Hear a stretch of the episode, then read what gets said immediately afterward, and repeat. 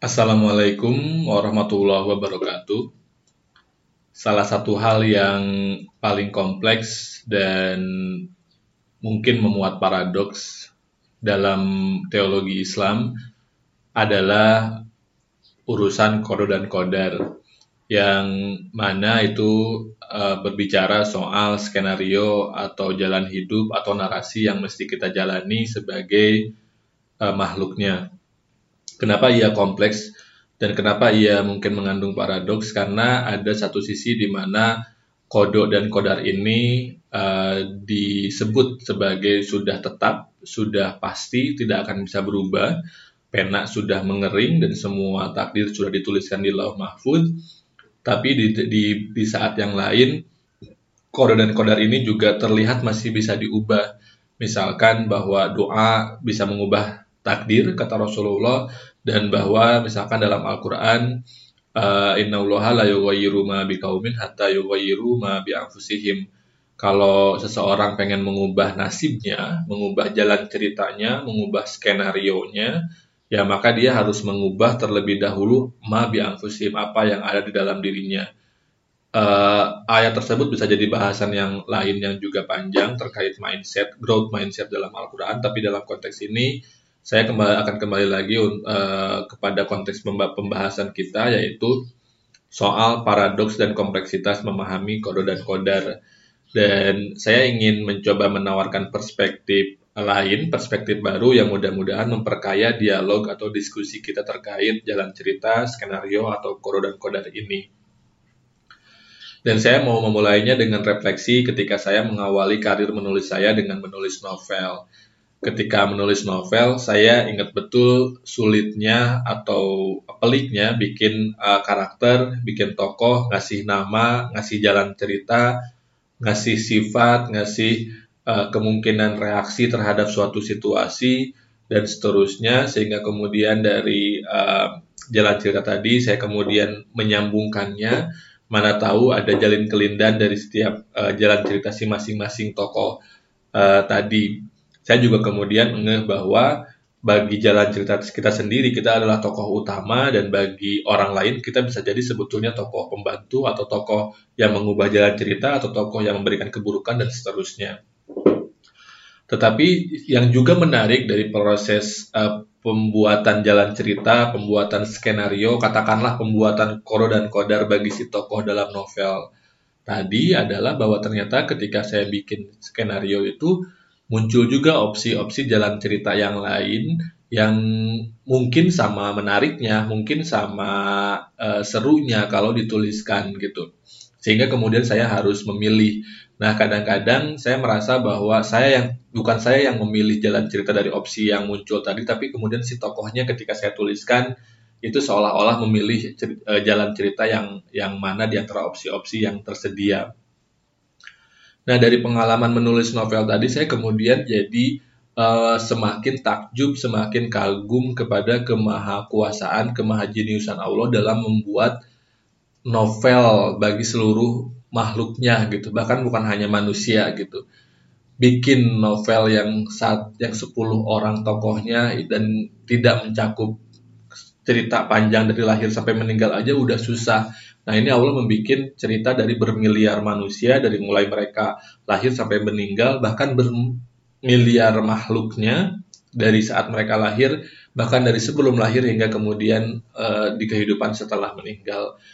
Dan cerita ini tiap orang kompleks banget, kadang-kadang ada jalin kelindan yang tidak kita duga, tapi dalam pengetahuan kemahakuasaan Allah, dan itu membuat saya merasa bahwa sebesar apapun saya merasa menjadi pribadi, Allah senantiasa lebih dan maha lebih besar lagi gitu, karena kemahajeniusan Allah dalam mengatur skenario setiap orang, setiap makhluknya secara presisi gitu. Itu baru satu, itu bagaimana kemudian Allah bagi saya adalah novelis dalam tanda kutip mahajenius.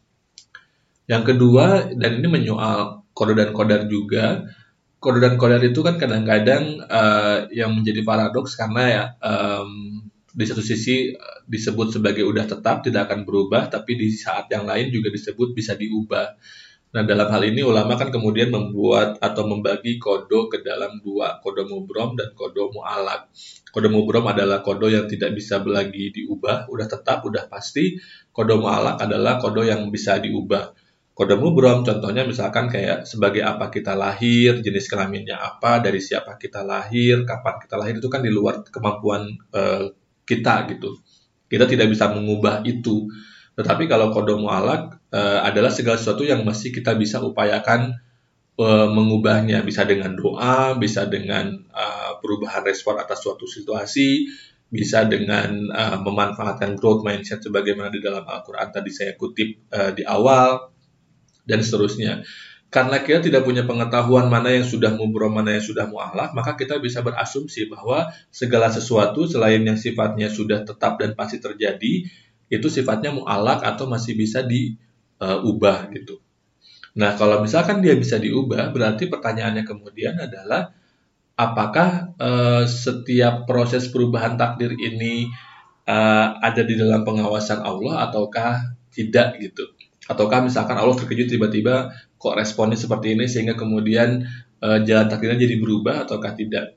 Nah, dari situ kemudian saya berpikir bahwa tentu saja segala sesuatu ada di dalam penguasaan dan pengetahuan Allah Subhanahu wa taala, sehingga jangan-jangan sebetulnya ketika Allah bilang pena telah kering dan kodok manusia telah dituliskan, jangan-jangan itu semua setiap orang itu tidak hanya diberikan satu jalan cerita, tapi diberikan lebih dari satu jalan cerita entah berapa. Sehingga kemudian dari situ manusia bisa memilih mana di antara jalan cerita ini yang akan mereka lakukan, dan apa yang mereka lakukan itu tetap berada di bawah penguasaan dan pengetahuan kodonya Allah, yang kemudian ketika dia memilih, dia akan masuk ke dalam jalan cerita yang lainnya. Saya menganalogikannya seperti cabang akar, yang tiap cabang ini juga memiliki cabang-cabang tertentu, setiap cabang juga ada cabangnya lagi. Dan kita ini ibarat air yang mengalir melalui cabang akar tadi, yang kemudian ketika tiba di ujung cabang, dia akan memilih akan mengalir kemana kita gitu. Dan proses dia mengalir ke suatu akar akan membawa dia pada cabang akar yang lain dan seterusnya. Nah, tentu saja semuanya di bawah pengetahuan Allah Subhanahu wa taala. Bisa jadi ada saat-saat tertentu di mana si air tadi tidak bisa memilih secara leluasa di dalam konteks keirodatannya Allah, tetapi kemudian dia terdorong untuk hanya masuk ke dalam satu akar saja. Tapi tentu saja ketika dia masuk ke satu akar, dia ada punya lagi cabang akar takdir yang bisa dia pilih untuk kemudian menjadi qadar gitu. Jadi kalau tadi qadar itu belum kita ketahui, kalau udah terjadi itu namanya kemudian adalah qadar. Nah, itu refleksi yang saya dapatkan ketika saya menulis novel, kemudian saya melihatnya ke dalam konteks yang jauh lebih luas.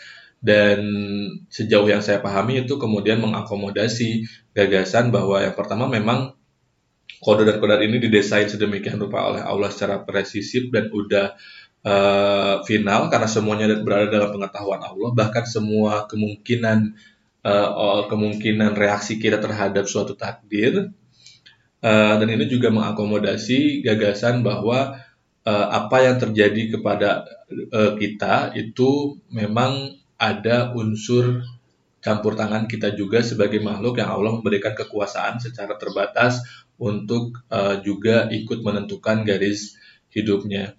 Jadi kita nggak bisa lagi sekadar bilang bahwa oh saya ketabrak itu udah kodok, nggak bisa lagi. Kita tetap harus berupaya untuk misalkan berhati-hati ketika di jalan, karena siapa tahu dengan berhati-hati itu akan membawa kita pada jalan opsi takdir yang lain yang sama besarnya opsi kemungkinannya untuk terjadi di bawah pengetahuan dan penguasaan Allah Subhanahu wa taala dalam kerangka qadar dan qadar tadi, dalam kerangka skenario dan jalan cerita makhluknya.